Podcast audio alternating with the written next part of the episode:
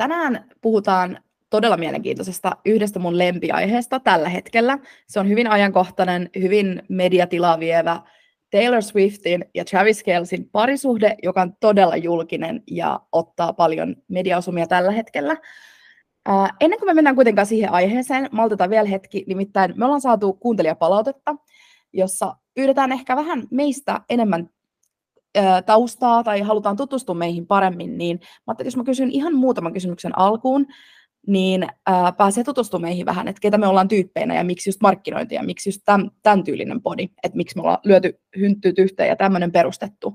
Joo, tämä niin. on kyllä ihan, ihan hyvä, koska siis mehän oltiin molemmat sillä, että inhoan esitellä itseni ja ajateltiin, että mennään vaan asiaan ja kyllä ne sitten tutustuu meihin tässä matkan varrella ja sitten saman tien saatiin palautetta siitä, niin nyt on sitten vaan pakko tehdä jotain sellaista, mikä ei tunnu kummastakaan yhtään kivalta, eli esitellä itsemme. Ja mua naurattaa se, kun tulee ihan niin kuin ammatin puolesta semmoinen ensimmäisen sekunnin kiinnostavuus, ei ylimääräistä, vie kaikki rönsyilevä pois. Mä sille, tällä tyylillä mennään myös podcastista suoraan asiaan, ei mitään ylimääräistä. Sitten se on niin kuin ensimmäinen juttu, mistä tulee näpeille. Mutta musta tuntuu, että se on ihan loogista, koska nyt kun ei olla missään työympäristössä, podeja voi toki kuunnella töissä, mutta tässä on nyt vähän ehkä vapaa-ajasta kyse kuitenkin. Ja sitten kuitenkin tämä koko homma perustuu meidän mielipiteille, näkemyksille, ideoille, niin se on varmaan ihan loogista. Joo, se on totta. Ja siis meistä varmaan molemmat on sellaisia myöskin, että me työssämme puhutaan paljon siitä, että ihmiset on kaikkein kiinnostavimpia. Ja sitten me itse ollaan silleen, että joo, ihmiset on kiinnostavia, mutta me ei haluta kertoa itsestämme ja mitään. Me ei olla niin kiinnostavia, että tämä on suutarilapselle kenkiä tilanne. Mutta mua ihan ensimmäisenä kiinnostaa, milloin sä oot niin kun löytänyt markkinoinnin parin töihin, tai, tai ei ehkä töihinkään, mutta milloin siitä on tullut sul kiinnostuksen kohde, että sä ajattelit, että hei, tätä olisi kivempi tehdä niin kuin työksi tai opiskella tai ajatella enemmän? Millainen oli sinulla semmoinen hetki? Siis mun täytyy sanoa, että tämä on varmaan tosi outoa, mutta mä oon ollut siis ihan tosi lapsesta asti kiinnostunut markkinoinnista, yrityksestä, yritysten kehittämisestä. Niin kuin mä oon aina ollut kehittämässä yrityksiä. Mä perustin sellaisen oman tanssiryhmän sinne pienen kylään, mistä mä oon kotoisin euroon. ja tota, niin kuin esimerkiksi se oli sellainen niin kuin, se oli tavallaan niin kuin pienimuotoinen yritys, mitä niin kuin pyöritettiin. Ja niin kuin, miten, miten siellä ei ollut sellaista ollenkaan. Ja sitten yhtäkkiä me oltiinkin niin kuin muutaman vuoden sisällä esiintymässä eri paikoissa. Niin mä oon ollut tosi kiinnostunut siitä. Mä muistan myös, että kun me ollaan ollut yläasteella Kreet, olisiko haluttu Kreetalla, ja siellä on kaksi eri postisysteemiä, postijärjestelmää, ja mä olin tosi kiinnostunut siitä, että miten tämä toimii, ja mä oon, se on jäänyt mulle mieleen, että mä oon ollut siis aina tosi kiinnostunut markkinoinnista, mutta töiden osalta mä päädyin markkinoinnin pariin mun opiskeluaikana, 12 vuotta sitten. Mä työskentelin äh, kosmetiikan maahantuontiyrityksessä osittain etänä, mikä ei ollut silloin mitenkään niin kuin yleistä, ja tein siellä siis niin kuin markkinointi, ehkä markkinointiassarin hommia niin kuin pääosin. Olin järjestämässä messuja, taittamassa sellaista asiakaslehteä, tekemässä kaikenlaista, mitä niin kuin täytyi tehdä. Entäs mutta oli ihana, kun sanoit tuon lapsuusesimerkin, koska mulla on ehkä vähän samankaltaisia ajatuksia. Mä en ole välttämättä osannut pukea sitä niin kuin markkinoinniksi tai näin, mutta mä muistan siis, shout out to mom, meidän äiti oli töissä äh, hotelliketjussa Turussa, äh, mistä mä oon taas kotoisin, niin äh, semmoinen hotelliketju oli ennen kuin Ramadan, ei kun Ramada, anteeksi. Ja se oli semmoinen Times New Romanin logo, jos mä suunnilleen muistan, ja viinin punainen, ja jotenkin tosi sellainen tunkkainen vanha. Ja mä muistan, että mä oon joskus jostain tanssitreeneiden jälkeen mennyt äitin töihin niin, että lähdetään sitten yhdessä kotiin, ja mä oon siis sanonut sille oikein inttänyt, että miksi toi logo on ton värinen ja miksi tämä ilme on tämmöinen, mulla on jotenkin sellainen, niin kuin, mä muistan, että siis äiti voi todistaa, että mä en oikeasti keksi tätä päästäni, mutta mä olin se, että miksi tämä niin tämmöinen, mä tekisin asiat paljon enemmän eri tavalla, ja mä olin joku kymmenen ehkä. Toi on nyt yksittäinen mieli, mieliasia, mikä mulla on jäänyt, mutta tota, mä en ole ikinä ollut kahden luova. Tai mä en koe, että mä en esimerkiksi piirrä, mä en ollut musikaalisesti taitava tai laulu tai mikään tämän tyyppinen. Et luovuus on ollut mulla vähän vaikea hyväksyä ikään kuin, että hei, oot sä sittenkin vähän, niin kuin, mä en tarkoita piirtäjä tai, tai siltä vaan mitenkään visuaalisestikaan luova, mutta ikään kuin konseptien kautta tai näkee jonkun niin syy-seuraussuhteen vaikka somen tai markkinoinnin ansiosta, ja, ja sitten se on jotenkin ollut tosi niin kuin ominaista itselle, että mä voin olla luova tällä tavalla. Myöskin opiskelujen kautta itse sitten päädyin niin kuin markkinoinnin niin kuin ymmär- tai silleen tieteellisemmän markkinoinnin äärelle. Mun niin kuin, tämmöinen ehkä innostus tuli viimein, viimein, viimein sitten 2015, mä olin opiskelijavaihdossa Madridissa, ja Suomessa mä opiskelin vähän niin kuin myyntityötä, ja sitten Madridissa mulla oli markkinoinnin kursseja, ja mä en ihan vieläkään edelleenkään tiedä, kuin hyvä koulu tämä oli, tämä Madridin koulu. Se oli jotenkin ränkätty niin top 5 Espanjassa, mutta mitä se sitten tarkoittaa? Se oli niin kuin maksullinen koulu, toki Suomi vaihto ilmanen, mutta siellä käytiin ihan niin kuin todella mielenkiintoisia kursseja, ja, ja sieltä mulla jäi semmoinen, että ahaa, että maailma aukesi vähän eri tavalla. Mä luulen, että se oli niin kuin se viimeinen uh, naula arkkuun apua.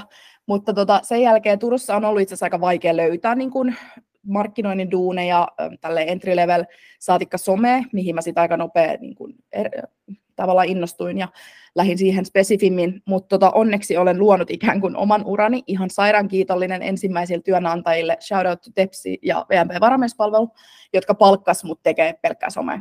Sen jälkeen se on aika paljon helpompaa, kuin CVS joku on jo luottanut sinuun. Mutta jotenkin mutkien kautta tähänkin on päädytty. Mutta siis ihan sairaan mielenkiintoinen ala, eikö? On todellakin, ja siis mä mietin tota, että markkinointi nähdään monesti luovana, mutta mä itse ajattelen, että se on kyllä yhdistelmä luovuutta ja analytiikkaa, niin kuin dataa et, et, ja strategiaa myöskin. Että se yhdistää, mitä, mitä mä siis itse rakastan, niin kun, että mä koen olevani samaan aikaan tosi tosi luova ja tosi analyyttinen, ja mä oon ihan hirvittävän kiinnostunut niin kuin numeroista ja sellaisista asioista, niin mä rakastan sitä, mitä markkinointi yhdistää niitä muita. Ja siis olen samaa mieltä myös, että toisaalta omakin urapolku on vähän sattumien kautta, että miten on päätynyt mihinkin, että mä itse päädyin tekemään uh, Google-mainontaa. Se oli mun sellainen, niin kuin, mistä, mistä sitten tavallaan sen kosmetiikka, kosmetiikan maahantuontifirman jälkeen niin kuin, uh, tämä juttu lähti. Niin sinne niin kuin ihan, siis ei nyt varmaan sellainen juttu, mitä mä olisin ensisijaisesti valinnut, mutta opin ihan hirvittävästi ja siitä taas nettisivujen pariin ja siitä isompien verkkopalveluiden suunnittelun pariin ja sitten lopulta yrittäjäksi, mitä mä nyt teen. Ja, ja siis sekin, että miten mun oma yritys on päätynyt, miten mä teen sitä, mitä mä teen. Eli mä otan yrityksiä paljon selkeyttämään sitä, niin kuin, mikä se niiden juttu on ja erottautumistekijä on. Niin se lähti paljon siitä mun entisestä työssä, kun mä työskentelin digitoimistossa, niin kuin sisältöasiantuntijana ja, ja osittain konseptisuunnittelijana. Ja niin kuin me oltiin aika isojakin verkkopalveluita uudistamassa. Ja mä niin kuin huomasin sen paljolti, että kuinka haastavaa on saada nettisivuille tai sinne verkkopalveluun jotenkin selkeästi sanottua asioita, jos se ei ole selkeää sille yritykselle itselleen. Ja, ja niin kuin se, kuinka paljon se selkeys oli sellainen niin kuin markkinoinnin mittari myöskin tavallaan monesti, että jos se on tosi epäselvää ja sekavaa, niin silloin ne nettisivutkin on aika epäselviä ja sekavia. Ja sitten siitä varmaan tuli itselle sellainen, ah, sellainen sydämen aihe, minkä jälkeen päätyi sitten tekemään sitä ja nykyään brändiarkkityyppien avulla. Mites sulla, miten se somekiinnostus lähti? No, um, varmaan sieltä Madridista, kun mä muistan, että meidän yksi kurssin tehtävä oli semmoinen, että piti etsiä kymmenen erilaista niin kuin, uh, sisä, no mä en tiedä mitä se olisi suomeksi, mutta types of content. Ja mä olin ihan että mikä on content tyyli 2015. Um, me analysoitiin siis aika paljon niin kuin yritysten Twitter-tilejä, se oli ehkä silloin aika yksi oleellinen kanava. Mm, sitä kautta tutkittiin webinaareja, podcasteja ja tämän tyyppisiä niin kuin types of content, ihanaa finglissiä. Sitten mä niin kuin ehkä, mulla oli siis luokkakavereita, kavereina semmoisia paikallisia espanjalaisia, ketkä työskenteli vaikkapa Inditexin pääkonttorilla. Inditex omistaa siis Saran, uh, Mang, taitaa olla Mangokin. Joo, anyway, Mango. Joo, Zara ja sitten uh, Stradivarius, Perska, kaikki tämmöisiä espanjalaisia vaatemerkkejä.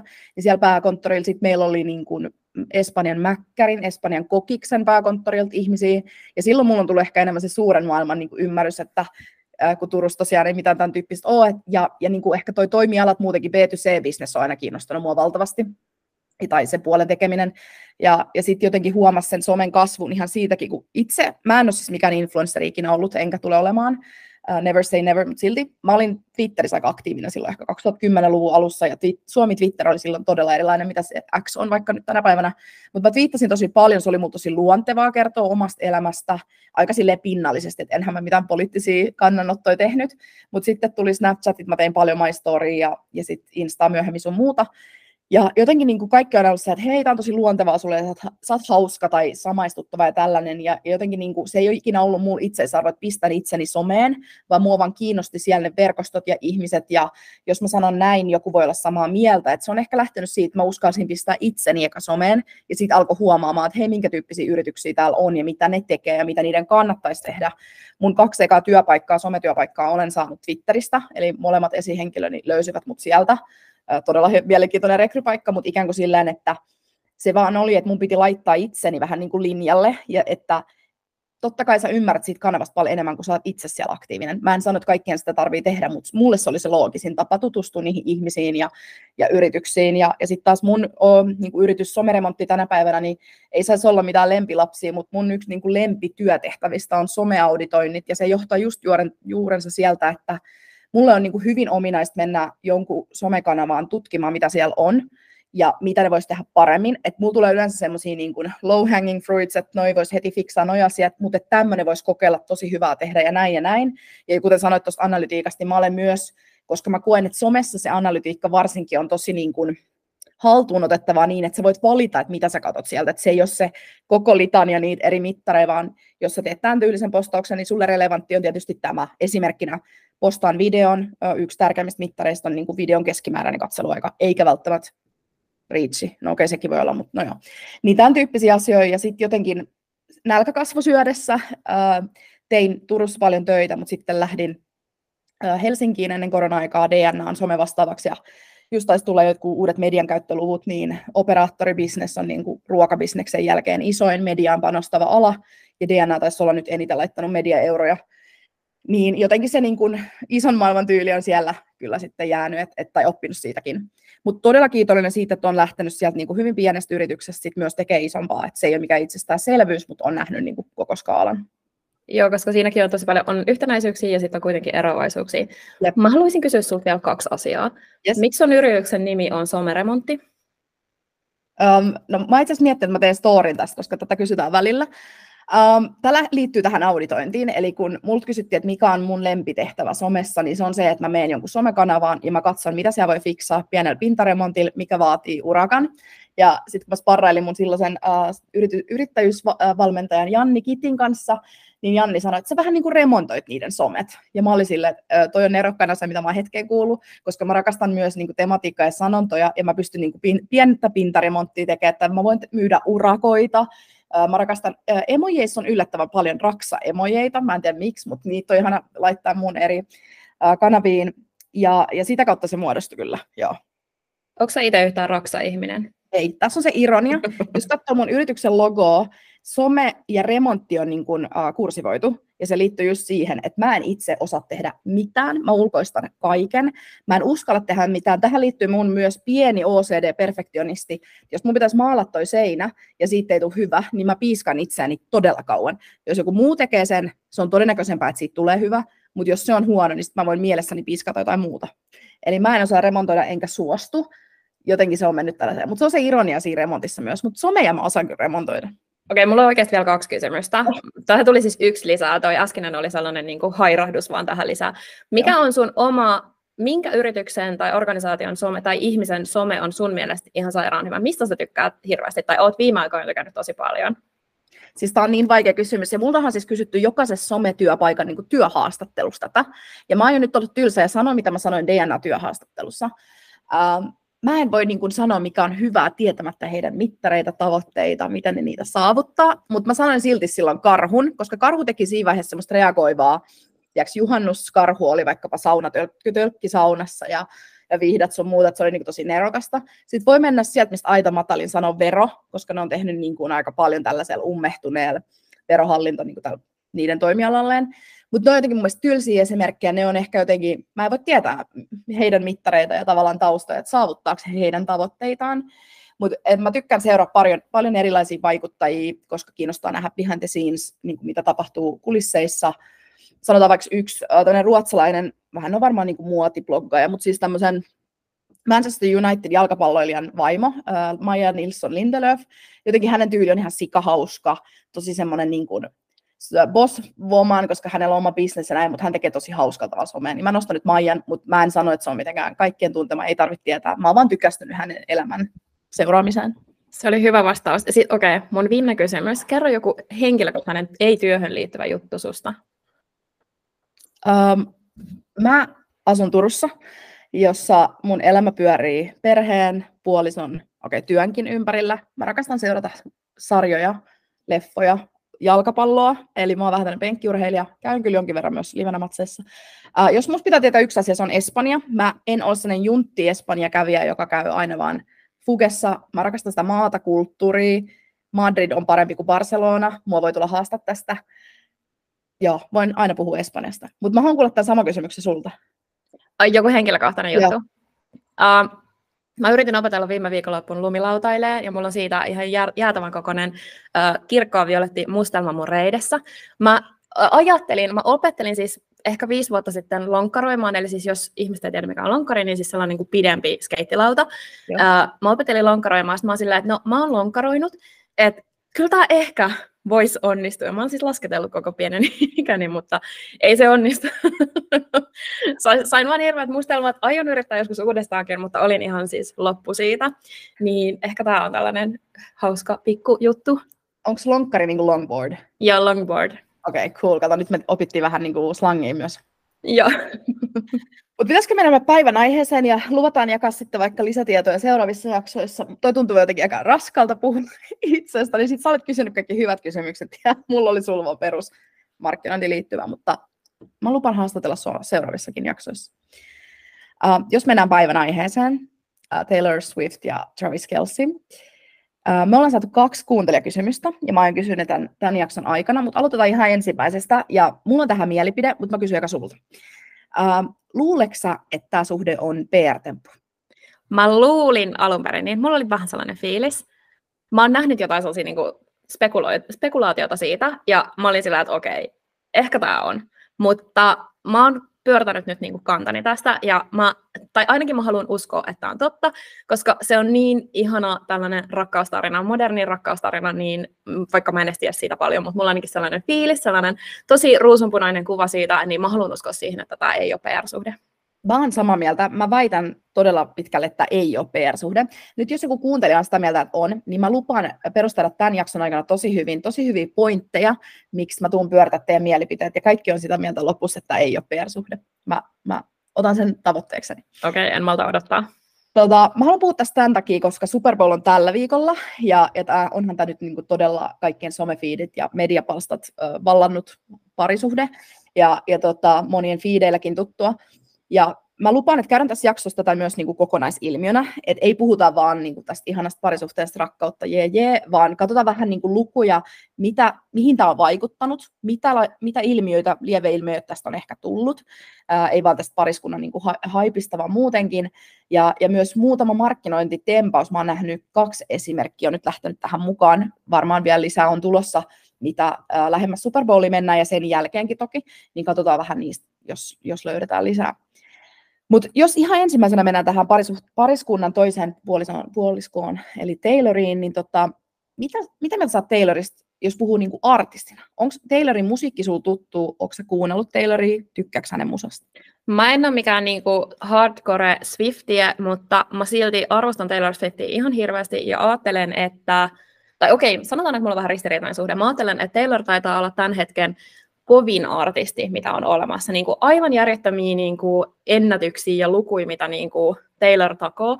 Aivan valtavaa vaikutusta niin kuin maailmaan, markkinointiin, niin kuin kaikkiin erilaisiin asioihin. Ja sitten samaan aikaan mä näen niitä artikkeleita siitä Taylorin äh, yksityislentojen päästöjen määristä ja kaikesta tällaisesta, niin sitten tulee vähän sellainen olo, että okei, okay, siis juttui, mutta also tämä on vähän, vähän haastavaa, mutta siis ehkä tällainen suhde mulla on tosi samanlainen fiilis itsellä. Ja musta tuntuu, että siellä on niin kuin joku näkymätön, todella vahva PR-tiimi tekemässä tätä American Sweetheart niin kuin brändiä hänelle, koska pitää taklata just nämä yksityislentopäästöt sun muut. Kyllähän siitä kiertoistakin paljon tulee päästöjä. Puhutaan siitäkin vähän, vähän myöhemmin, mutta mulla on ihan sama, että mä en ole aina siis ollut Taylor-fani. Mä en ole pitkään tai monen vuoteen niin kuin, tuntenut sitä musiikkia mitenkään omakseni, vaikka ehkä saattaisin olla tässä niin pop-musiikin kohderyhmää, mutta muutamasta biisistä tykkään. Mutta siitä täytyy olla kyllä ihan samaa mieltä, että, että sehän on ihan niin kuin merkittävä artisti, esiintyjä, niin kuin todella, todella onnistunut siinä ja menestynyt, että, että niin kuin vaikka ei musiikista tykkäisi, niin täytyy kyllä antaa niin kuin kreditit hänelle siitä, että, että hän on tehnyt paljon asioita myös oikein, ja tuommoisen fanilauman saaminen ei todellakaan käy vahingossa. Mutta jos mennään asiaan siitä, että kuka tai käydään ekaksi läpi vähän tämmöisiä lukuja tai kuka Taylor on, niin Taylor Allison Swift on 34-vuotias amerikkalainen musiikkiartisti, kuten kävi esiin. Hän on alku, alun perin lähtenyt tämmöisen niin countrymusiikin liikenteeseen, mutta sitten myöhemmin laajentanut repertuaaria. Siellä on tullut popmusaa ja sitten tämmöistä folklore-tyyppistä, eli vähän niin kuin genre levinnyt. Taylorilla on 12 Grammy-palkintoa, 200 miljoonaa myytyy albumia, ja hänen eka levy tuli 16-vuotiaana. Tässä on nyt muutamia tunnetuimpia biisejä. Mä yritin ottaa silleen, mitä mulla tulee top of mindina ensimmäisenä. Niin Shake It Off, We Are Never Getting Back Together, 22, Style, Cruel Summer, mutta tuleeko jotain muita mieleen? Niitä siis on, on niin paljon. Niin on ihan siis, ihan siis tajuton määrä eri biisejä, ja mä oon silleen, että mä tiedän nämä biisit, mutta mä en yhtään muista niiden nimiä. Tällainen modernin ihmisen ongelma ku- kuuntelee vaan jostain Spotifysta, ja sitten on silleen, joo, tää on tää biisi, mutta en ala laulaa, koska siis se on mun kauhean äh, pelko ikinä laulaa julkisesti, mutta ei tiedän biisejä, ei mutta nimiä. Eikä edes tota yleisen toivesta, niin ensi jaksossa emme laula. sinne kun menee YouTubeen laittaa vaikka Taylor Swift ja ottaa muutama musiikkivideo, niin näkee kuinka monta miljoonaa, satoja miljoonia kertoa niitä on kuunnellut, mutta tuossa niitä on. Vuosien varrella aika paljon tullutkin. No jos mietitään Taylor, mä en tiedä hänen brändiarkkityyppiä, mä en tiedä voiko mä heittää sinulle tämmöistä kysymystä edes, mutta jos mietitään ylipäätänsä hänestä niin kuin brändiä ja niin kuin, mitä mielikuva ihmisillä on hänestä, niin sehän on vähän semmoinen American Sweetheart-tyyppinen, niin onko sinulla mitään mielipidet siitä, että, että miksi hän on näin pidetty? Mä tuun antaa muutaman pointin, mutta jos sun pitäisi eka niin kuin ihan omalta fiilikseltä, että miksi Taylorista pidetään niin paljon? Siinä on varmaan siis tosi paljon eri juttuja. Mä luulen, että se Netflix-dokkari käänsi sitä vielä niin kuin tavallaan isommaksi sitä suosiota. Niin kuin, mä luulen, että sillä oli, sillä oli iso vaikutus. Ähm, ehkä Taylor hyödyntää sellaista niin kuin tavis-arkkityyppiä, että hän on niin kuin tavallaan tos, tosi tavallisen oloinen, vaikka hän on kaikkea muuta kuin tavallinen. Ää, niin se on varmaan yksi asia. Siinä on monta muutakin. Ähm, niin kuin mä ajattelen, että Taylor on hyödyntänyt tosi hyvin myös sellaista, tämä on siis TikTokista tullut tämä tieto mulle, että mä en ole itse tätä keksinyt, mutta siis sellaista ää, vähän niin kuin, että hän on niin kuin tavallaan sellaista, että hän on tällaisen tai siis sellaista niin kuin naisvihan uhri niin kuin paljolti, että se hyödyntää paljon sitä tavallaan niin kuin omassa markkinoinnissaan, mikä tavallaan niin kuin tuo sellaista yhteenkuuluvuuden tunnetta ehkä niin kuin siihen mukaan, että sitten ihmiset niin kuin tavallaan tulee puolustamaan Tayloria. Ja siis osittain varmasti se, mä en tarkoita sitä, etteikö hän olisi, todellakin on, ja hänen kohdistuu paljon sitä sellaista niin kuin misogyniaa ja naisvihaa, mutta, mutta sitä on ehkä myös onnistuttu hyödyntämään hänen markkinoinnissaan. Tosi hyvä. Mulla on tuostakin myöhemmin vielä lisää, koska siis Taylorhan on yksi. No okei, musta tuntuu, että mitä kuuluisampi tai isompi tähti saat, niin sitä enemmän tulee sitä niin, kuin, ää, niin sanotusti jakoa, että susta tykätään tai sitten susta vihataan. Et pienemmälle hahmolle tai pienemmälle julkikselle se ei ehkä ole niin iso osa.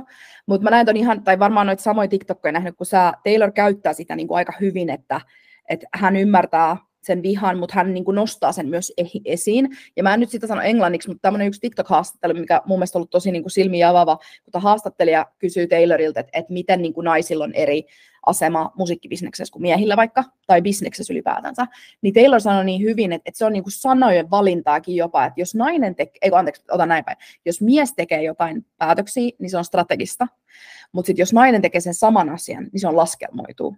Eli tavallaan ei päästä siitä ikinä niin ympäri, että, että mies voi tehdä tämä vapaammin mitä vaan ja sitä tyyli hurrataan, mutta sitten jos nainen tekee joku tämmöisen päätöksen, niin sitten se on niin kuin ihan hirveä laskelmointitehtävä ja päätös, ja tällä, että sitä jotenkin aina negation kautta. Niin tollaisia esimerkkejä oli, mä näen ainakin tosi mielenkiintoista TikTokin. Joo, kyllä. Ja siis Taylor on kyllä niin kuin ekstra paljon saanut tällaista niin kuin itseään kohtaan. Uh, varmaan sen takia myös, että hän on tehnyt niin kuin todella fiksuja bisnesvalintoja urallaan. Ja siis biiseistä tuli mieleen muuten, siis Taylorin biisi The Man, sehän on siis niin hyvä. Ai vitsit, joo. Siis The Man, joo, kannattaa kuunnella. Uh, ennen kuin mä menen tuohon listaukseen, niin mä sanon tähän väliin vielä sen, että Taylor uh, myös tavallaan mä sanon leikkii vaarallisilla vesillä, mutta tekee aika paljon uusia juttuja, mitä kaikki muut artistit ei uskalla tehdä. Ja yksi on se, että hän on ottanut kantaa niin kuin ään poliittisesti Äh, sekä siihen, että hän kannattaa tai kannustaa nuoria äänestämään, ja, ja sitten myöskin on siinä yhdessä Taylorin dokkarissa, mikä mä oon nähnyt Netflixissä, hän puhuu siitä uh, yhdestä keissistä, mä en nyt sano termejä, mutta joku olisikohan USAn kongressin jäsen, joka, joka vähemmistöjä naisia niin kuin talloon, niin hän sanoi, että tämä ei voi niin kuin olla totta, että hänen on pakko saada twiitata tästä asiasta, sitten siinä on se hänen isä mun mielestä ja manageri ja kaikki on sille, että sä et voi twiittaa tällaisia poliittisia asioita, joku kirjoittamaton sääntö, että julkis ei saisi ottaa kantaa poliittisesti, kai, mutta ikään kuin teillä on aina sille nuorille, että menkää äänestämään, ja, ja sehän niin kuin vanhaa kansaa varsinkin sitten ärsyttää, niin tietty tämmöiset asiat voi olla mitkä nousee myös. Mutta mulla on tässä muutama pointti, miksi Taylor on pidetty, tai miten se on päässyt semmoiseen suosioon kuin se on. Mä sain siis kuuntelijakysymyksen, äh, kun mä jaan aika paljon näitä Taylorin ja Travisin kuvia oman instaani, että katsokaa nyt tätä pariskuntaa, että, että miksi Taylor sit on niin suosittu. Niin toki hänellä on myös sitä niin sanottua viha, viha ja kantaa, mutta mulla on tähän nyt muutama pointti. No, hän tekee paljon hyvän tekeväisyyttä, mutta se ei nyt enää ole mikään niin kuin, tavallaan erottautumistekijä. Monihan sitä tekee, ja se on ehkä vähän jopa tänne hygieniatason toimenpite, mitä toivotaan ton ty- noin rikkaat julkiksilta tekevän. Mutta mun mielestä ju- juurtaa juonensa niin kuin, äh, 2009 vuoteen VMA-skaalaan, eli Video Music Awards-skaalaan, jossa Taylor voitti, mä en nyt muista mikä palkinnon, ja hän on silloin todella nuori, joku alle 20 juuri aloittanut artisti, menee sinne lavalle, oli kategoriassa muun muassa Beyoncéa vastaan, ja Kanye West nousee sinne lavalle ja ottaa sen mikin Taylorilta ja sanoo, että I'm let you finish, mutta uh, Beyoncé olisi pitänyt voittaa tämä palkinto. Ja jos iso kansa ei tiennyt Taylorista vielä silloin, niin sen jälkeen useampi tiesi. Ja toi oli varmaan ihan hirveä tilanne siis itse kullekin, koska mä oon väliin nähnyt sitä pätkää TikTokista ja katsonut YouTubesta, ja Kanye on siinä maailman noloin. Uh, Taylor on aivan rikki, ja kukaan ei tee mitään. Että tavallaan tuommoinen niin mahdollistetaan vaan sekä live-televisiossa, mutta mitä me tiedetään, mitä niin kuin kulisseissa tapahtuu tämän lisäksi. Muistatko tämän keissi? Muistan ihan kauhean, mä oon nähnyt niitä pätkiä, siis ihan hirvittävää katsottavaa, niin kuin jotenkin niin, siis niin kaikki sympatiat Taylorille, siis ihan kauhea tilanne. Jep, mutta mä luulen, että silloin se niin kuin nousi, että Kanye oli varmaan silloin ihan niin kuin uransa huipulla tai siltä tavalla tosi tunnettu näin, että sitten se nousi, että kuka tämä Mimmi on, kenet hän vie sen. Ja sitten Beyoncékin on siinä sopas vielä varmaan sille, no ei todellakaan halunnut, että Kanye tekee mitä noin noloa. Niin mun mielestä sit, mä oon nähnyt sellaisia kuvia, missä just Beyoncé ja Taylor halaa ja tyyli, että, että jotenkin Beyoncé otti siitä vähän niin kuin PR haltuun. Mutta sitten toinen, mikä on tämmöinen vähän isommin noussut asia, on liittyen Taylorin aikaisempaan managerin Scooter Browniin, ja mä en ole siis lukenut lainopillisesti tätä keissiä, että mua saa korjata tästä, mutta siis mun käsityksen mukaan uh, Scooter Brown oli Taylorin manageri, ja jonkinnäköisiä shady bisneksiä siellä on tehty niin, että tarina päättyy, että Scooter myy Taylorin musiikkien oikeudet 300 miljoonalla dollarilla jonnekin, joka tarkoittaa sitä, että Taylorille ei enää ollut um, oikeuksia niihin omiin musiikkeihinsa, eikä myöskään sitten niin kuin jatkossa tuloja. Ja, ja tähän sitten aiheutti tämmöisen vastareaktion, mun mielestä on yksi 2010-luvun erokkaammista jutuista, vai onko jopa 2020-luvun? No okei, no tässä ihan 2000-luvulla tapahtuneista jutuista, nimittäin Taylor alkoi uudelleen äänittää oman musiikkinsa, eli otti äh, vallan takaisin itselleen ja teki ne ihan samat biisit, toki vähän eri, ehkä sillä tavalla, että et sä voi kopioida, ja hän on laulanut jo osa näistä biiseistä alle 20 niin äänikin on kehittynyt ja muuttunut tietysti, mutta siis ihan saman biisin, että ei nyt tehnyt mitään villejä versioita. Ja sitten hän latasi ne, tai julkaisee näitä albumeita aina kerrallaan ja lataa sitten Spotifyhin ja muihin, niin sulkeessa lukee aina Taylor's version, ja, eli TV. Ja, ja tästähän tuli ilmiö niin, että mä oon ainakin nähnyt sellaisia TikTok uh, Swifties faneja lukee vaikka, että mun tilinimi olisi Ellen, suluissa Taylor's version, että tuetaan ja supportataan sitä niin kuin todella vahvasti fanien keskuudessa. Ja tässäkin vaiheessa kannatan, eli jos kuuntelet Taylorin musiikkia, niin valitse aina siellä se Taylor's version, jolloin tulot ja kuuntelukerrat menevät oikeaan suuntaan. Um, no, mutta sitten mun mielestä kaikki liittyy kaikkeen, ja kuten yksi mielenkiintoinen juttu, kun etsin tätä Scooter Brown-draamaa netistä, oli se, että myöhemmin Scooter Brownista tuli Kanye Westin manageri, ja koska tuntuu, että Hollywoodissa on kolme ihmistä, niin näin se taas sitten todistetaan. Ja, ja Taylor on paljon puhunut siitä, että häntä on niin kuin nuorena naisena, mutta myöskin menestynä, menestyneenä artistina kiusattu paljon tässä bisneksessä. Ja Scooter Brown otti tosiaan myöhemmin sitten Kanyen asiakkaakseen, ja sitten Kanye julkaisi tämän Famous-biisin. Tämä on taas oma jakson aiheensa, mutta siis siinä hän sanoi, että bitch, I made, I made that bitch famous, ja puhuu siis Taylorista. Ja, ja sitten sen jälkeen on tullut kaikkea ihme shady-juttua, kun Kanye Taylor on puhunut puhelimessa ja Kim Kardashian, silloinen Kanyen vaimo, on nauhoittanut näitä puheluja, leikannut ja manipuloinut niitä jotenkin, että Taylor näyttäisi äh, hullulta ja kaikkea tämän tyyppistä. Mutta tota, äh, sen takia mä alustin tämän Kanye-jutun tähän, koska jos multa pitäisi kysyä, niin Hollywoodissa on ikään kuin kaksi leiriä hyvikset ja pahikset. Ja odottakaa, mä selitän kohta, mitä se tarkoittaa. Asia ei ole näin mustavalkoinen, mutta ehkä... Mä kuitenkin. rakastan tätä Disney-maailmaa, mihin me päädyttiin. Ja, ja mikä tekee tästä vielä kliseisemmän, niin hyvisten ja pahisten välillä on Justin Bieber. Ja nyt kun kuuntelija silleen, miten tämä kaikki liittyy kaikkeen, niin odottakaa, mä selitän.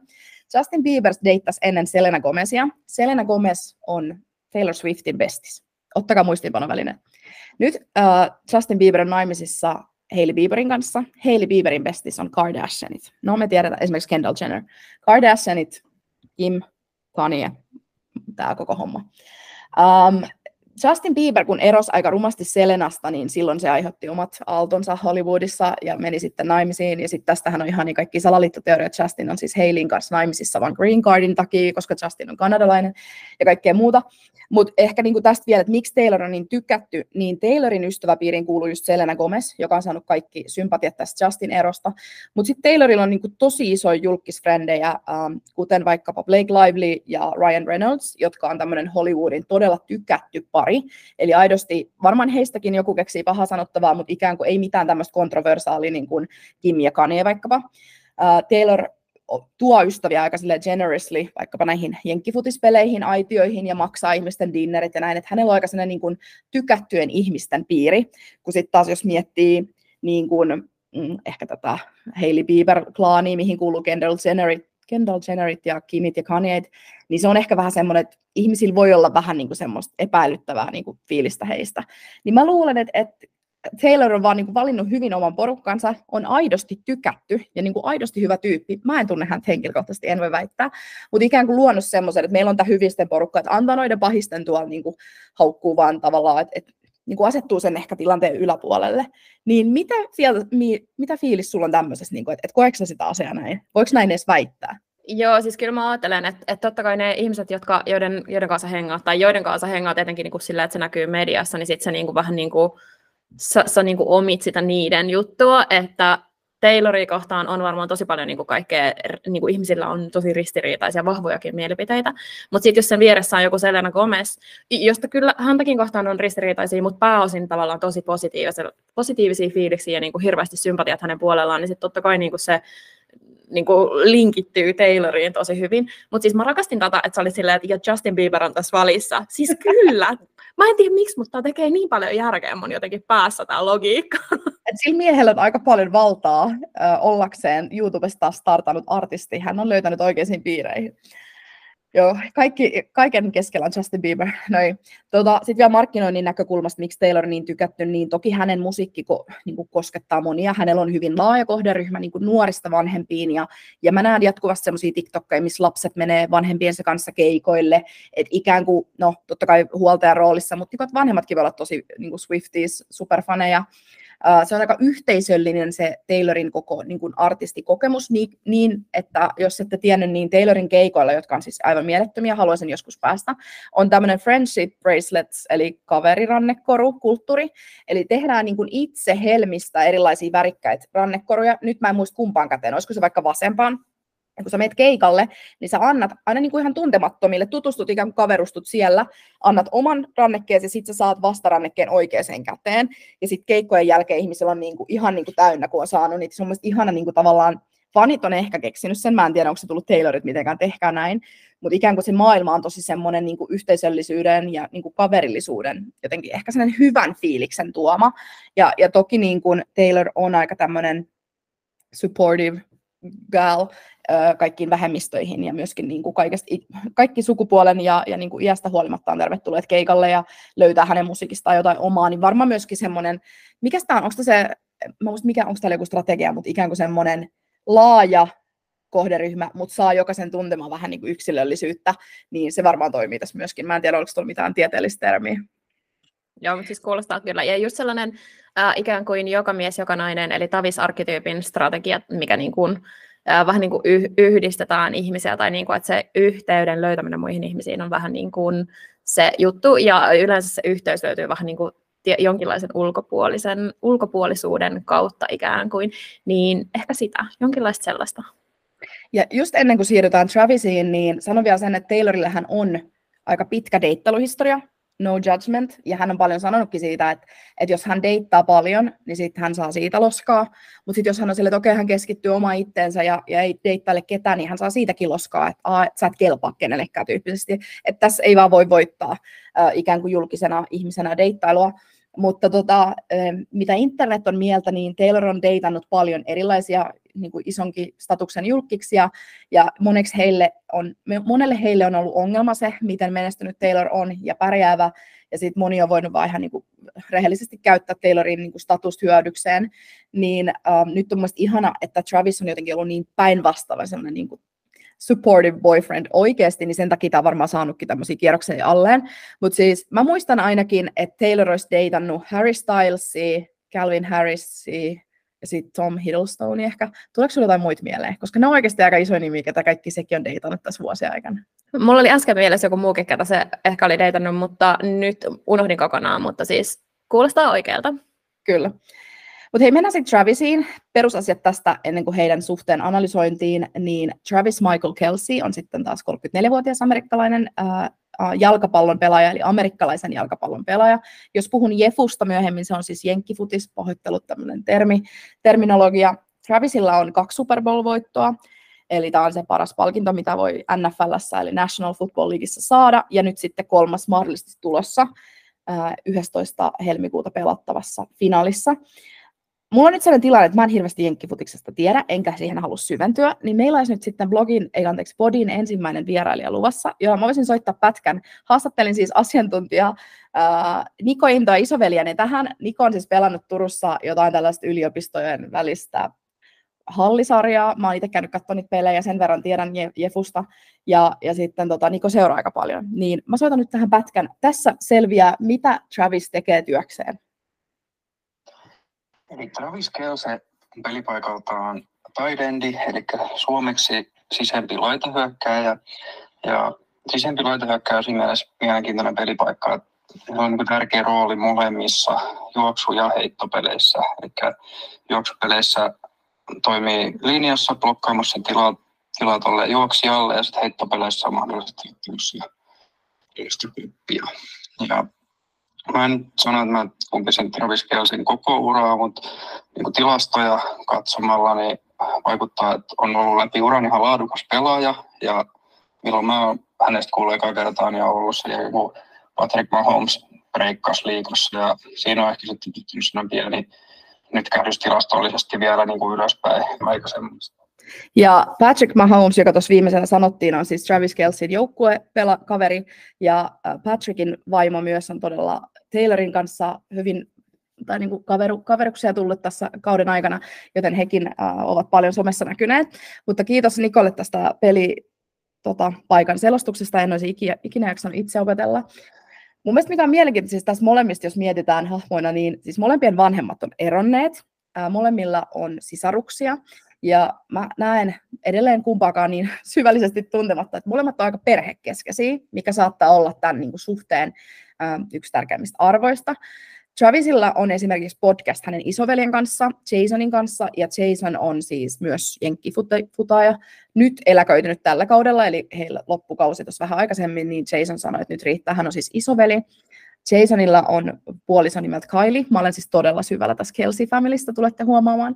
Eli Jasonin vaimo Kylie Kelsey on ihana, siis täydellinen äh, ihminen. Hän teki nyt just äh, tämmöisen yhteistyön Doven kanssa, eli Dove merkin kanssa, jossa hän puhuu siitä, että hän on siis field hockey pelaaja. Mä en tiedä, onko se joku kenttä hockey, mikä se on suomeksi, mutta tota, tämmöinen tosi niin kuin, fyysisen lajin harrastaja, ja Jasonilla ja Kylella on kolme tytärtä, ja todella tärkeää niin kuin pitää tytöt urheilussa ja kaikki tämmöiset niin kuin suojelus ja muuta, niin Kylella oli aivan ihana kamppeja siihen liittyen. No joka tapauksessa Jasonilla ja Travisilla on tämä podcast, missä he puhuu siis jenkkifutiksesta, mutta he puhuu avoimesti myös esimerkiksi Taylorista. Mun mielestä tämä on niin kuin maailman mielettömin äh, tavallaan niin kuin kurkistuspaikka Taylorin ja Travisin suhteeseen, koska Jason kysyi ihan avoimesti, että, että saiko sen puhelinnumero ja kaikki tällaista niin kuin tosi tavallista. Niin se podcast on mun ihana. Um, siellä olen saanut paljon tähänkin meidän jaksoon liittyviä salaisuuksia kerran myöhemmin. Mutta sitten mä mainitsen vielä tästä Kelsin uh, perheen vanhemmista, nimittäin äiti Donna on siis ihan huikea. Uh, viime vuonna, nyt jotka ei tiedä, niin siis NFL Super Bowl pelattiin nyt mä en muista missä, tai tota, mä en muista Jasonin joukkoja, mutta anyway sillä tavalla, että veljekset pelas vastakkain. Se oli Travis ja Jason Super Bowlissa vastakkain. Ja tämä äiti Donna Kelsey oli teettänyt semmoisen um, custom made takin, missä toinen hiha oli niinku Jasonin joukkueen väri ja pelinumero, ja toinen sitten Travisin.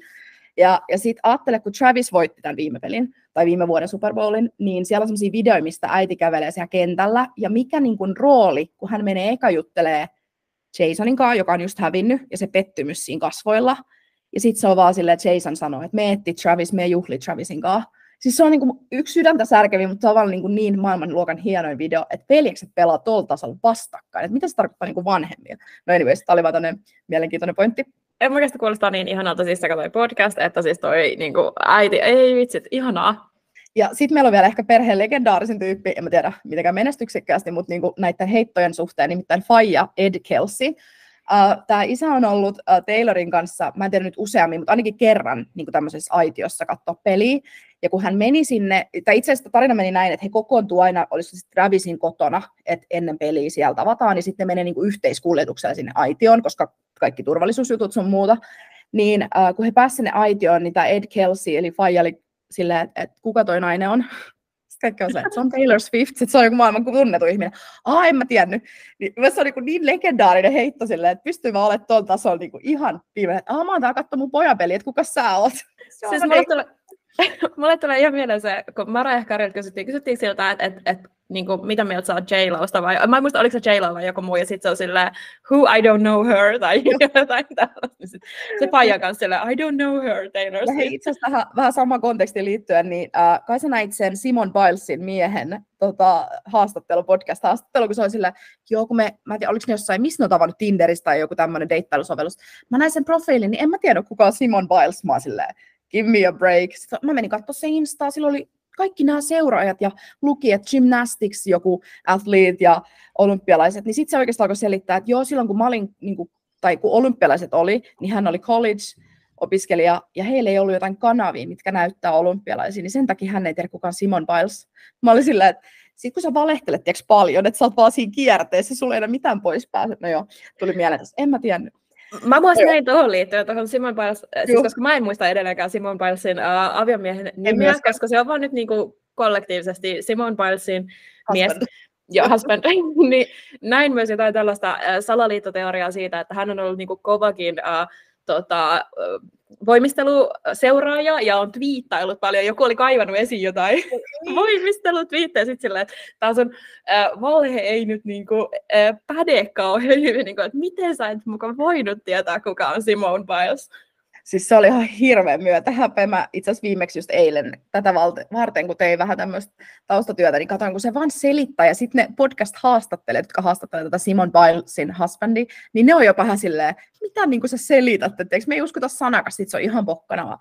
Sitten sä, miten sä sait niin kuin, äh, löy- no, miten sä näet niin uskotettu Simon Biles itselle, sitten se kyllä se meni toistepäin, sitten mä vaan reppäin silleen, että ei ikinä. Mutta joo, hän on myös muuten NFL-pelaaja, niin Simoni on näkynyt siellä kentän laidan välillä kannustamassa. Ihanaa.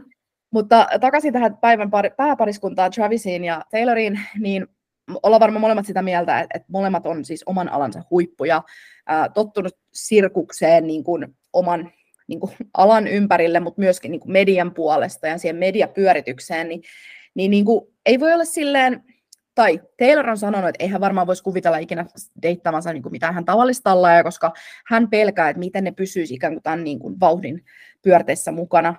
Ja että niin kuin pakko olla vähän edes samalta ammatilta tai niin kuin samalla levelillä ikään kuin, että, että ymmärtää paparatseja ja sitä bisnestä, että miten tämä koko homma pyörii. Niin mitä mieltä saat?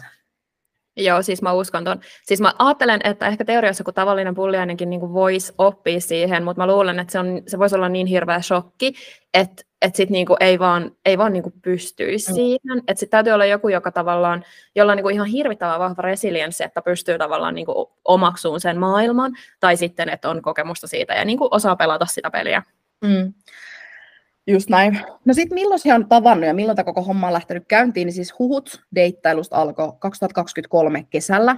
On erinäisiä niin kuin, lähteitä ja erilaisia, ei ole varmaan mitään tarkkaa päivää, milloin he on esiin niin kuin, sanonut asiasta mitään, mutta lähti siitä, että 2023 kesällä, kun Taylor veti Amerikassa tätä kiertuettaan, niin Travis oli nähty keikalla siellä, missä Chiefs, tämä Kansas City Chiefs, eli Travisin työnantaja, pelaa, eli siellä niin kuin areenalla, ja mä oon nähnyt semmoisia TikTok-videoita, missä siellä käytävillä on semmoisia varmaan niin kuin jotain kohokohtia vuodesta, että jotain vuoden pelaajia ja sitten jotain Super Bowl-julista ja sitten siellä on niin kuin Taylorin jul- keikkajulista, eli se on ollut siellä arenalla. Ja, ja kun mä selitin noista friendship braceletista aikaisemmin, anteeksi Finglis, mutta kun jotenkin on niin ystävyysranneke, no y- ehkä se on hyvä termi, niin äh, puheen ollen, niin Travis sanoi, että hän oli kattu siis ait- omassa aitiossaan tätä Taylorin keikkaa, ei tiedetty vielä siis deittaako se silloin vai ei, niin Travis oli sanonut, että tota, hän oli tehnyt siis tämmöisen kaveri rannekkeen Taylorille, missä ei. oli hänen numeronsa. Ja tämä on siitä podcastista, missä Jason kysyy, että sun niinku pelinumero 87 vai sun puhelinnumero? Ja Travis on, sä tiedät kyllä mikä. Mutta tarina ei lopu näin iloisesti, koska sit, uh, Travis oli, että mä olin pettynyt, että Taylor ei puhu ennen eikä jälkeen tämän keikkansa, koska hänen pitää laulaa 44 biisiä, niin sen pitää säästää sitä ääntä siihen. Niin, niin siis hän on rakentanut semmoista ranneketta, en tiedä ketä sen on tehnyt, mutta siis maailman söpön asia, ja tämä paranee vielä tämä rannekejuttu myöhemmin. Okei, okay, mä haluaisin nähdä kuvan tästä rannekkeesta. Niin, kuin, niin. are there... Puhelinnumero, niin. Joo, niin se totta voi olla, että sitä ei pysty näkemään, mutta mä niin haluaisin nähdä, että onko se jossain kuva. Uh, mutta joka tapauksessa siis, okei, okay, niin kuin mä sanoin, että moderni rakkaustarina, siis tämä oikeasti, mä en kestä, tämä on niin ihanaa ja tämä rannekejuttu mä sanon ihan viimitteeksi vielä, sitten tulee vielä yksi paras juttu tähän liittyen, mutta anyways. No sitten pitkin syksyä äh, heitä on ehkä tavat tai nähty jossain tai, tai vähän saatu huhu siitä, mutta sitten lokakuussa 2023, eli tämä ei ole kauhean vanha juttu oikeasti, niin tiedettävästi eka tämmöinen julkinen käsienpito, kun he on astunut SNL, eli Saturday Night Live afterparteissa yhdessä ulos, ja siitähän sitten on sit lähtenyt um, huhumyllyt, ja jos mulla on nyt joku väärä päivämäärä täällä, niin pahoittelen, mutta ikään kuin se, että jos kesällä on niin kuin ensimmäisiä asioita, niin tämä on niin kuin alle vuoden suhde tiedettävästi, eli, eli aika tuore juttu. Ja nyt jo on kauheita spekulaatioita siitä, että tämä on niin kuin loppuelämän juttu ja niin kuin ihan siis valtavia tavallaan juttuja. Tämä on siis mun mielestä aivan superkiinnostava, niin kuin jos katsotaan tavallaan niin kuin arkkityyppisestä näkökulmasta, niin tällainen niin kuin rakkaustarina niin kuin arkkityyppi tavallaan. Siis tämä on niin, tämä on, niin, tämä on ihan kuin joku olisi käsikirjoittanut tämän.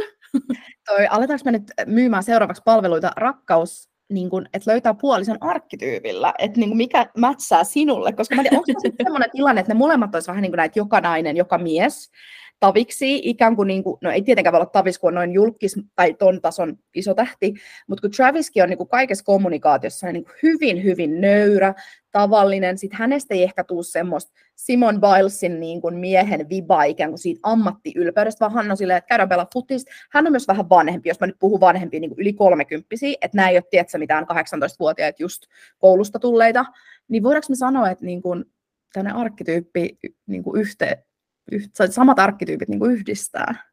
Siis voisi vois olla mahdollisesti. Ja siis molemmat todellakin, nyt kun mä mietin tätä asiaa, niin molemmissa on kyllä nimenomaan sellaista, että molemmat on vähän sellainen, Taylor on sellainen naapurityttö ja Travis on sellainen niin kuin naapurin poika, niin kuin tosi sellaisia tavis-arkkityyppejä, vaikka onkin tuolla tasolla, niin, kuin, niin, niin se ehkä tekee siitä vielä sellaisen, että sitten on silleen, että tämä on meidän niin kuin, koko maailman parisuhde, tai jotenkin niin kuin tällainen amerikkalainen ää, niin kuin rakkaustarina, niin kuin koko kansan rakkaustarina ikään kuin, niin onhan se. Mutta siis mä oon puhunut välillä mun kumppanin kanssa myös siitä, että miten voisi työhaastatteluissa hyödyntää sitä, että sä ymmärrät sen sun mm. oman brändiarkkityypin ja niin kuin miten erilaista miten eri tavalla sä voisit olla siinä niin kuin, työhaastattelussa, jossa ymmärrät sen, niin kuin mikä tekee susta kiinnostavan ja mikä on tavallaan niin kuin se sun paras puoli. Et en osaa sanoa rakkausasioihin tai ihmissuhdeasioihin, älkää kysykö minulta niistä asioista, en osaa antaa hyviä vinkkejä, mutta, tota, mutta niin työhaastatteluja mä oon miettinyt, älkää kyllä kysykö, kysykö minulta siitäkään, koska siitä on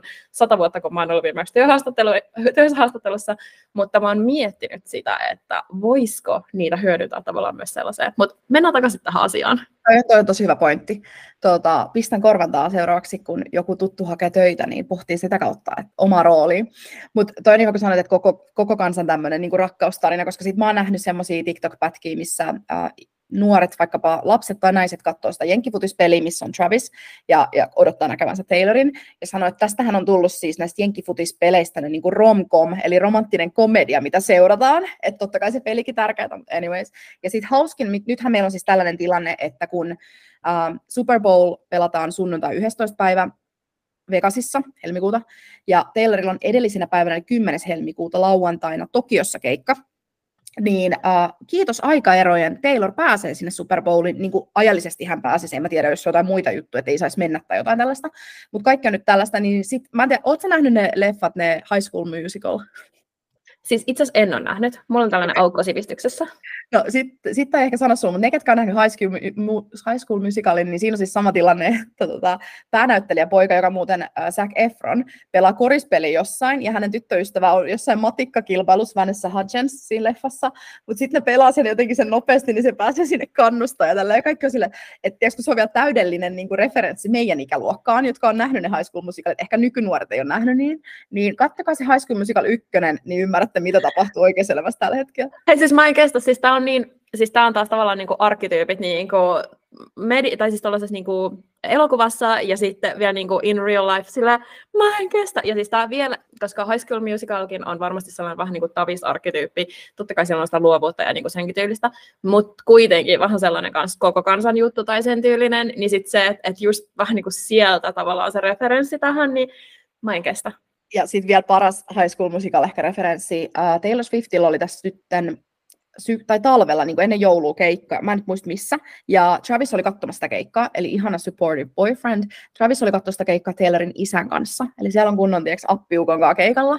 Ja sitten kun mä mainitsin tuossa alkuun Taylorin semmoinen biisi kuin Karma, ja jos luken niitä sanoja, niitä aukeaa ehkä enemmän, en ala myöskään laulaa, mutta siinä puhutaan, että Karma is my boyfriend, ja sitten lauletaan jotain Karma is a, en muista. Mutta sitten tota, hän oli vaihtanut siis sanoja niin, että kun ilmeisesti, tämä voi olla PR-temppu, nyt tässä mä oon vähän silleen, äh, spekulatiivinen, äh, hän oli vaihtanut sanoja, koska hänen tanssijat reagoi siihen sanojen muutokseen, niin kuin sille, what?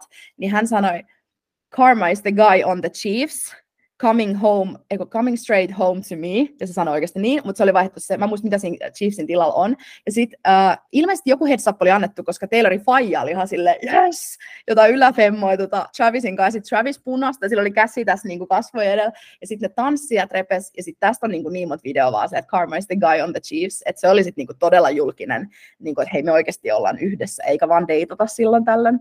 Ulos tulee, mun mielestä ihan täydellistä. Ihan täydellinen PR-tempo. Tämä on myös niin Taylor Swift PR-tempo tai tällainen niin kuin juttu, että miten niin kuin dropataan joku juttu ihmisille, siis aivan niin Taylori ja niin mahtava jotenkin. Jep. No sitten jos mennään tähän niin kuin jalkapallobisnekseen, niin tähän puoleen vielä, koska tämä on myös herättänyt tai äh, myrskyn vesilasissa, niin mä en nyt ihan varma, tässäkin olisi varmaan pitänyt haastatella jotain fiksumpaa, mutta mun mielestä niin kun NFL-kaudessa on 17 peliä siinä niin peruskaudessa, jos on näin. Mutta puhutaan silleen, että alle 20 matsia. Ja Taylor on nyt käynyt 12 pelissä. Okei, nyt mä kyllä itse asiassa sekoitin tämän homman, koska noi playoffsit lasketaan erikseen. No anyways, puhutaan niin tämän tason, että jos jääkiekossa pelataan vaikka jotain 50 peliä, niin tuolla pelataan sitten niin kuin joku 20-ish. Niin Taylor on nyt jo käynyt niin kuin 12 Travisin pelissä, ja Super Bowl olisi 13, jos hän menee.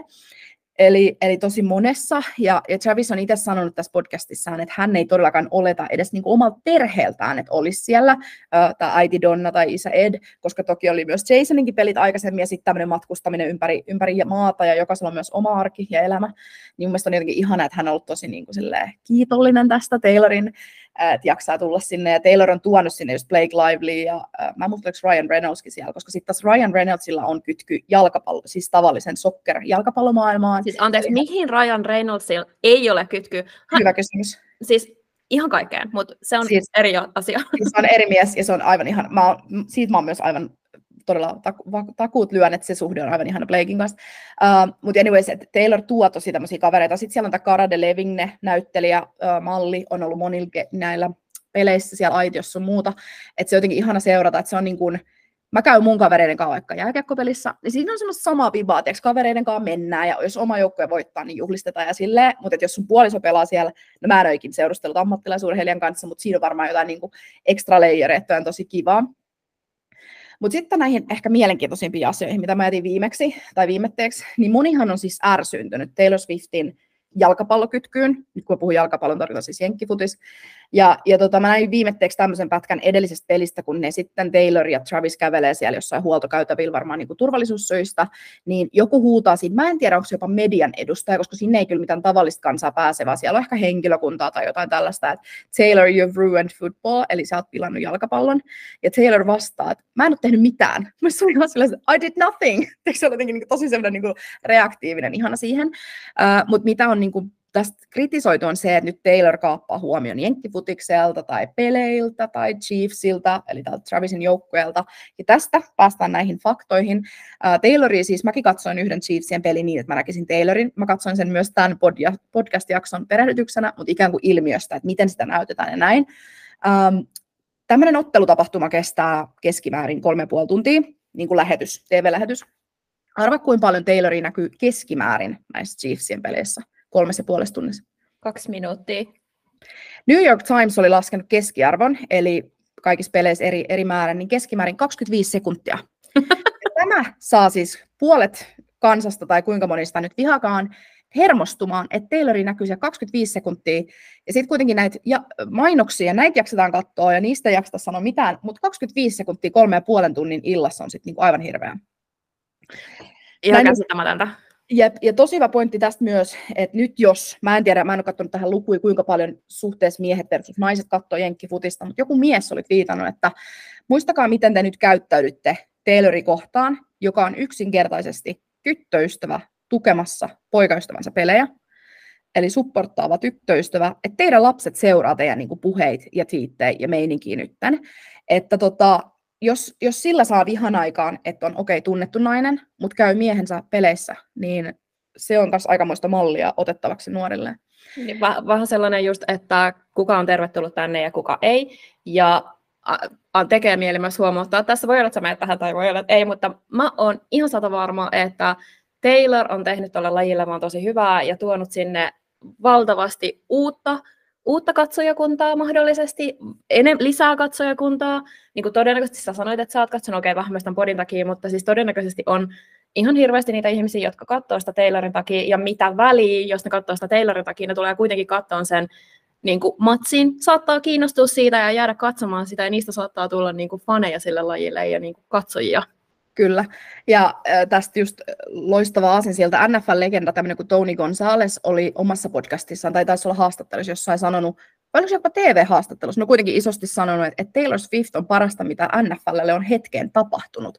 Ja tämmöiset niin ulostulot on mun mielestä äärettömän tärkeitä, ja niin kuin hyviä ehkä siihen niin kuin turhan sössötyksen, mussutuksen niin kuin lopettamiseksi. Että jos niin kuin joku, joku NFL-legenda voi sanoa näin, niin tosi hyvä. Ja, ja sitten itse asiassa kun mä juttelin tästä aiheesta mun veljeni kanssa ääniviesteillä, niin hän sanoi, että hän on nähnyt paljon viittejä, missä niin kuin isät vie tyttöjä, tai niin kuin tyttölapsiaan, nuoria lapsiaan peliin ja katsoo kotona, puhuu lajista, puhuu peleistä. Että niin kuin mikä voisi olla parempaa, jos saadaan a, uutta yleisöä, asiakaskuntaa ehkä äärelle, mutta niin kuin yhdistää perheitä. Että et mä sanoin ihan samaa mun omassa instaseille, että, että haastattelin isoveljeni asian tiimoilta. Mikään asia ei ole muuten hetkeen yhdistänyt näitä meitä niin paljon kuin Jenkkifutis, Travis ja Taylor. Että tavallaan, miten tämä on niin negatiivista. Mulla on vielä lukujakin. Hei, ihanaa. Tota, ää, nopeasti vielä tämä Kansas City Chiefsin valmentaja Coach Andy. Mä olen todella syvältä skeemissä, kuten sanottu. Ää, ihana tyyppi. Coach Andy on itse sanonut jossain pressitilaisuudessa, että Travis ei ole mitenkään menettänyt keskittymistään. He on hoitanut Taylorin kanssa hyvin tämän mediajutun ja koko suhteensa. Et, ja kuten mun pelikin sanoi, mitään me juteltiin hänen kanssa, niin ei ole mitään niin kuin, droppeja tilastoissa, ikään kuin olisi lähtenyt lekkeriksi vetämään tämän suhteen myötä. Ja, ja toi on niin kuin varmaan se tärkein, jos pelätään ikään kuin, että keskittyminen menee joltain pelaajalta tai joukkueelta, niin päinvastoin. No, jos sun pitäisi veikata, mulla on meidän luku tähän. NPR on mun lähde, eli National Public Radio, on tehnyt tämmöisen jutun Jenkeissä, että kuinka paljon liiga ja tämä joukkue Kansas City Chiefs on brändillisesti niin kuin saanut lisäarvoa. Jos sun pitäisi joku heittää joku arvio Taylor Swiftin ansiosta, niin mitä sä sanoisit? Ää, rahallista vai prosentuaalista kasvua? Rahallista. Apua. Ihan sikavaikea, koska mulla ei siis mitä käsitystä, niin kuin minkälaisissa summissa me pyöritään niin kuin ylipäätään tavallaan silleen, minkä arvoinen joku urheilujoukkue tavallaan brändiarvo ylipäätään on. Mä en osaa veikata mitään. Äh, tässä on nyt äh, tämmöinen tutkimus, että he on laskenut, että Taylor Swiftin niin kuin, yhdistäminen NFLään, eli siihen koko liigaan, mutta myös Kansas Cityin on nostanut brändiarvoa 330 miljoonaa. Wow. Mä en siis yhtään ihmetellä, koska silloin kun uh, Taylorin uh, tämä viimeisin uh, kiertue pyöri, niin silloin puhuttiin paljon siitä, että kuinka paljon Taylor tuo niihin niin kuin myöskin niihin uh, kaupunkeihin massia, rahelia, rahulia, uh, ja se oli siis aivan valtavia niin kuin summia, ja siis siitä oli puhetta myös, että kuinka paljon Taylorin kiertue tekee, niin kuin vaikuttaa Jenkkien talouteen niin kuin kokonaisuudessaan. Ja sekin niin kuin ihan oikeasti, me puhutaan ihan tajuttamista niin kuin summista kuitenkin, joten siis ei yllätä, mutta ihan järjetön summa joka tapauksessa. Ja sitten vielä tämmöinen hauska pointti, että NFL-liiga on aloittanut tekemään jonkun tämän tyyppistä niin kuin analysointia vuodesta 2000, ja tällä liigalla on ollut niin kuin korkein runkosarjan, jos sitä sanotaan runkosarjaksi, eli sen peruskauden naisten niin katsojaluvut siitä, siitä tahtien, kun ne on alkanut 2000 vuodesta niin kuin tätä träkkäämään, eli korkeammat naisten katsojaluvut peruskaudella, niin tiedämme varmaan, että miksi. Ihan sika hyvä. Mä en niin keksi, mitä huonoa tässä on, tässä ilmiössä. Keksiksä?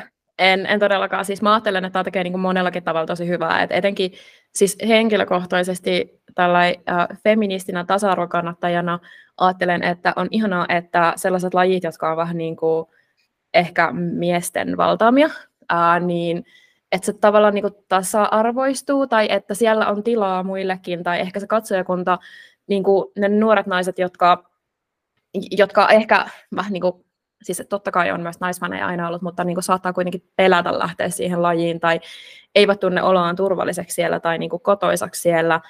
Että me saadaan sitä, siis mä ajattelen, että aina maailmasta tulee tavallaan niin kuin parempi paikka, kun me tavallaan tehdään tilaa erilaisille ihmisille erilaisissa paikoissa, mm. niin se lämmittää mun mieltä niin kuin erityisesti. Sama. Ja sitten jotenkin niin kuin bisneksen markkinoinnin näkökulmasta se avaa ovia monille, mitä ei ehkä ollut, että tavallaan jos haluaa kohderyhmää vaikka naisesta, että, että välillisesti mainostajat, on ne sitten siellä areenalla tai TV-lähetyksissä tai mistä tahansa, niin kuin lippukaupan vieressä, pelipaidat, sponsorit, TV-lähetykset, kaikki tämmöiset, niin kuin, se on niin semmoinen iso vaikutus, mikä vaikuttaa kaikkeen, niin, niin kuin, ei voida vaan ajatella, että okei, tiedätkö, se joukkueen pelipaidoin myytään enemmän, vaan se vaikuttaa niin oikeasti tosi niin paljon kaikkeen. No mutta sitten mennään vielä vähän tämmöiseen niin kuin loppuajatukseen, koska siis tämä ilmiöhän ei ole mikään uusi, ei ole ensimmäinen eikä varmasti viimeinen tämän tason julkispari, kun nousee esiin. Ja, ja tota, me saatiin myös yksi kuuntelijakysymys Jannilta tähän, että onko tämä ensimmäinen kerta, kun me nähdään tällaista, niin ei varmasti, mutta mä haluaisin ottaa tähän meidän molempien lemppari esimerkin, nimittäin Beckhamit. Ja eikö se ole niin, että saa tähän myös sen Netflix-dokkarin? Joo, kyllä. Ja siis äh, täytyy muuten kehua, heiltä oli tullut myös tähän Super Bowl-yhteyteen, onko se Uber Eatsin kanssa tämmöinen yhteistyömainos, joka on siis nerokkaasti sieltä Uh, no te olette ehkä nähnyt niitä pätkiä, mutta jos ei ole, niin selitän vähän taustaa. Victoria esittää aika semmoista Onko tässä muuten brändiarkkityyppien niin kuin yhteen törmäys, kun hän esittää niin kuin joka naista, ja sitten hän on kuitenkin... Ja hän ei todellakaan ole. Joo, ei todellakaan, vaan hän on spice. Ja tota, hän sanoi jotain siitä, että yrittää madaltaa, että ei he ollut niin mukamassa rikkaita tai jotain. Ja sitten Taylor, ei kun anteeksi, nyt menee kaikki sekaisin. David kurkkaa sieltä ovelta silleen, be honest, be honest. Ja sitten sille äh, Victoria joutui myöntämään, että okei, okay, meidän isällä on itse asiassa Rolls Roycein auto.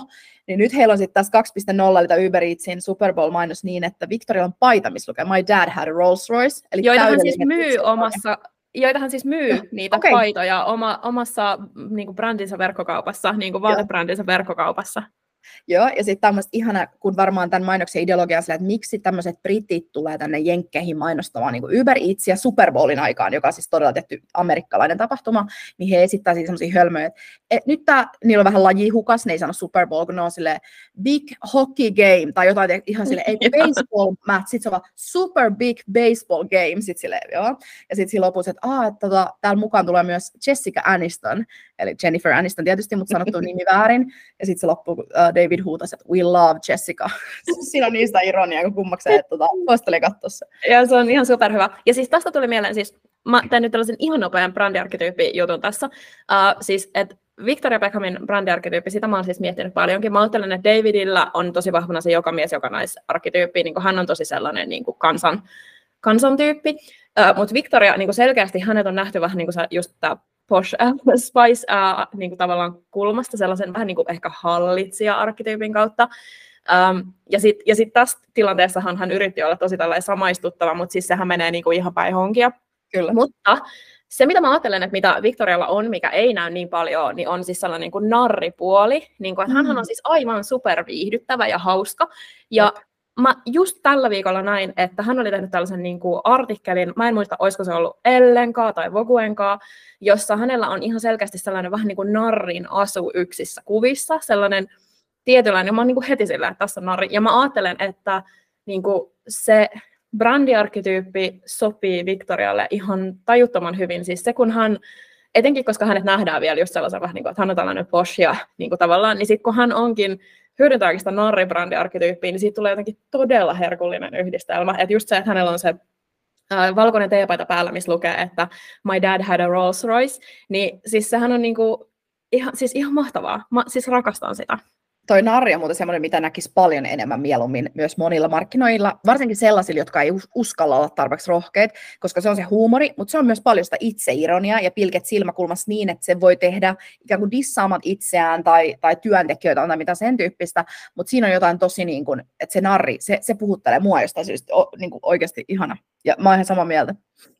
Mutta miksi mä Beckhamit tähän nostin, niin kyllähän heitäkin suosittelen muuten katsoa Netflixissä sen dokkarin, koska se avaa paljon tätä maailmaa. Ei pelkästään niin kuin David Beckhamin jalkapalloilija-uraa, vaan niin kuin sitä, kun he on tavannut ja mikä, mikä mediasirkus ja mylly siitä tuli, koska piti just sanoa, että kyllähän Beckham meitäkin on seurattu ihan sikana aikoinaan, mutta some on tuonut tähän vaan niin kuin uuden leijerin, mitä silloin ei ollut. Eli nyt jokainen voi jakaa niitä omia näkemyksiään tai olla paikan päällä kuvaamassa sun muuta, tehdä jotain salaliittoteorioita sun muita. Että jotenkin niin kuin, että tästä on varmaan tullut niin iso juttu, minkä takia mäkin otan tästä hypeä, koska mä toivon, että mä olisin ollut silloin Beckhamien aikaan tutustumassa siihen ilmiöön, niin kuin, mulla on ainakin moni kaveri sille, että voitko nyt jo lopettaa tästä Taylorista puhumisen. Mä ei, mä toivon, että mä voisin tehdä tästä kirjan. tai niin kuin, että, että tämä on niin kuin ilmiönä niin jotenkin, me ollaan tänään puhuttu vaikka kuin tästä vähän pintapuolisesti, mutta anyways. Eli kustannussopparia uh, odotellessa. Kyllä. Mä lukisin sen kirjan. Sponsor me joku. Tai sitten äänikirja, noin. Tuota, toinen, mikä tulee mieleen, ei ehkä niin isossa mittakaavassa tai tunnettuudessa, niin meidänkin paljon puhuma Alex Earl, koska eikö niin, että Alexilla on myös NFL Man, eli Braxton Barrier, Barriers, en muista kun nimeä, huoma heti, kun ne on näin syvällä tässä, niin en muista nimi, mutta siis myöskin äh, Jenkkiputiksen pelaaja, heidän kausi loppui Miami Dolphinissa aikaisemmin. Ja siitä mun mielestä oli hauska meille ehkä vähän, mä en tiedä, onko Alex Nar- Narri, mutta hänellä on välillä niitä itse ironisia juttuja, Hot Mess-jutun takia, hänen podcastin nimi on siis Hot Mess, äh, missä hän oli pukenut sen Braxtonin kypärän ja oliko se pelipaidan, ja hän on sillä, että nyt kun kausi on loppu, niin täältä tullaan NFL Woman, koska hän on siis puhunut hänen poikastaan tosi kauan niin kuin NFL-mäninä, eli NFL-miehenä. Uh, Ei, joo, minä... Joo, ja siis tässä oli muuten yksi äh, vastakkaisuus, mitä ei ihan, mä näin somessa sen, mutta se ei lähtenyt ihan, koska äh, olisiko nyt ollut playoffseissa niin, että siis jopa tämä Travisin joukkue tiputti Braxtonin joukkueen, niin äh, siis Taylor ja Alex oli siellä samassa pelissä, ja Alex ei tietenkään missään samassa yhteydessä, kun ei he tunne toisiaan, niin Alex oli vaan sanonut silleen, että, että mä toivon, että mä näen edes vilauksen Taylorista, eli jopa hän on silleen starstruck, vaikka hän on itse iso influenssari, toki eri, eri levelillä. Um, tosiaan ei ole niin kuin eka kertaa varmasti tämän tason parisuhteet julkisuudessa, eikä varmasti vika kertaa, mutta onko sitä mieltä, että niin kuin, tässä on kuitenkin jonkun niin kuin spessun asian ainekset näiden edellä lueteltujen asioidenkin takia, että miksi tämä on just saanut tämän tason levelit, kierrokset, ansaitseeko tämä ehkä niin kuin näin paljon, vai onko se vaan se, kun Taylor on niin iso julkis? Mitä ajatuksia sulla? Siis mä ajattelen niin, että mä, siis musta on niin ihanaa niin kuin, että kukapa ei tarvitsisi vähän tällaisia rakkaustarinoita omaan elämäänsä, ää, koska mä oon ainakin välillä tosi kyyninen tämän maailman suhteen ja maailmantilanteen suhteen, niin okei, voi olla vähän häiriöä myös tärkeimmistäkin aiheista, mutta niin kuin, mua henkilökohtaisesti lämmittää nähdä tällainen rakkaustarina, joka ei tunnu pelkältä PR-suhteelta ää, kaikesta huolimatta, ää, vaan niin kuin, että siinä on niin kuin jotain sellaista niin kuin oikean rakkaustarinan tuntua, niin mä rakastan tätä. Tämä on nyt se romanttinen komedia, minkä uut, uutta tuotantokautta mä en malta odottaa. Mutta vikas, vikas pointti ehkä se, että nyt edellinen peli, kun oli tämä, missä siis Kansas City Chiefs pääsi Super Bowliin, eli todella tärkeä matsi, niin Taylor oli sitten ensimmäistä kertaa täällä kentällä.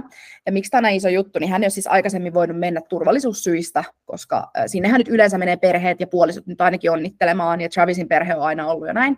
Mutta Taylor oli siellä, minkä takia mä heräsin maanantai todella haipeissa, koska se ei ollut sitten mikään ihan pieni juttu. Siellä on kaikki kamerat kuvannut heitä joka kulmasta, siis stillikamerat ja videokamerat ja kännykät, eli me kuullaan heidän keskustelua, mitä me ei ole aikaisemmin kuultu. Sieltä tulee I love you, sieltä tulee so proud of you, kaikki tämmöiset niin ihanat tavalliset asiat.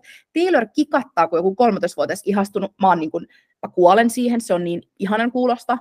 Uh, Taylor hän on siis aina tukenut Travisin, Travisin pelin numero 87 siis, uh, pitämällä sen pipoa, missä on 87 tai takki tai jotain tällaista, mikä on tosi cool. Mun mielestä Taylor on pitänyt tämmöisen yhden nuoren uh, pienen suunnittelijan tekemiä niin custom made takkeja, missä on 87 sun muuta, eli supporttaa myös tällä tavalla niin kuin sitä, sitä skeneä. Mutta nyt Taylorilla oli semmoinen sormus, siis ei missään nimettömässä, mutta semmoinen pelisormus, missä luki 87. Sitten hänellä oli semmoinen kaulakoru, missä oli Chiefsien logo. Ja sitten tämä rannekorujuttu, mistä mä lupasin niin kuin palata, niin Travis on ostanut Taylorille timanttisen tennisrannekorun, ja siis tennisrannekoru tarkoittaa semmoista kapea, pientä, kaunista, mikä vedetään ympäri timantteja. Ja sitten siinä edes lukee TNT, mä kuolen. Siis Dynamite, tietysti Travis and Taylor. Ja jos on joku tämmöinen, että he on kuin TNT, dynamitti, niin mä kuolen. Koska siis ne on kaikissa haastatteluissa, missä Travis puhuu Taylorista, on silleen, me ollaan täällä kahdestaan, me halutaan vaan pitää toisemme iloisina ja vaikka koko maailma meitä vastaan, niin meidän täytyy keskittyä vain itteemme. Ja mun mielestä TNT, Dynamite-juttu jotenkin se niin täydellinen tähän koko ilmiöön. Mä oon kuollut, siis molemmilla on matchaavat tietysti, semmoiset timanttiset friendship braceletit. Ei mä en kestä oikeasti, siis tää on niin, ei mä en kestä. Siis tää, alusta asti tää koko friendship bracelet on niin kuin, mä kuolen tälle. No, joka tapauksessa Travis ei valitettavasti pääse päässyt Grammy, Grammisseihin Taylorin, koska tota, uh, Super Bowl-treenit ja keskittyminen, mutta siis en malta odottaa sitä, että Taylor näkyy siellä, ja kun Travis voittaisi, niin mä, mä siis kuolen onnen. Joo, siis oh my god. Mä, siis mä en ole katsonut Super Bowlia, koska mä en seuraa ihan hirveästi urheilua, mutta vähän tekee mieli katsoa. Mä en pääse katsomaan sitä, sehän tulee joskus yöllä, ja mä oon siis laivalla Tukholmaan silloin äh, talvilomalla, mutta mä aion katsoa jokaisen highlightin, jokaisen pätkän. Siellähän on muun muassa Usher äh, väliaikashowna, myös ihan hauska, ehkä tämmöinen meidän sukupolven. Äh, ja TikTok pitää kyllä huolen siitä, että mun fypille ei näy mitään muuta kuin tätä seuraavat puoli vuotta. Siis mä uskon, mä uskon, mutta siis can't wait. Ihanaa. Ja nyt viimeisetkin pitäisi uskoa, että tämä ei ole PR-temppu, vaan tämä on oikeat rakkautta. Siis tämä ei voi olla PR-temppu, tai sitten siellä on joku, joka niinku oikeasti a, niinku käsikirjoittaa tätä niinku ihan viimeisen päälle. Ja mulla on sellainen fiilis, että tässä voi olla jotain tällaisia juttuja, että on, on tajuttu myös niinku joissain asioissa sillä hyödyntää sitä, niinku mihin, mitä ihmiset huomioi ja niinku mitä, mitä niinku näkee. Mutta en mäkään usko, en, en tämän perusteella enää usko, että on PR-suhde, mutta on, osataan myös varmasti hyödyntää niitä PR-elementtejä täällä. Ja me jäämme seuraamaan, mitä, mitä se seuraava tuotantokausi tätä romanttista komediaa tuo tullessaan. Hei, Reetta, kerro vielä, mistä löytää? Mut löytää nimellä Reetta Vahonen eri, eri somekanavista, joko pisteellä tai ilmapistettä välissä, ja mun yrityksen nimi on Rohkea Creative, ja äh, se löytyy siis osoitteesta rohkeacreative.com. Mistä sut löytää? Someremonti, jonka tuossa aikaisemmin jo mainitsinkin, löytää Instasta, TikTokista, LinkedInistä. Mun nimi on Elleninto. Saa laittaa kaikissa kanavissa kysymyksiä, mitä tahansa mieleen tulee. Ja me palataan seuraavassa jaksossa.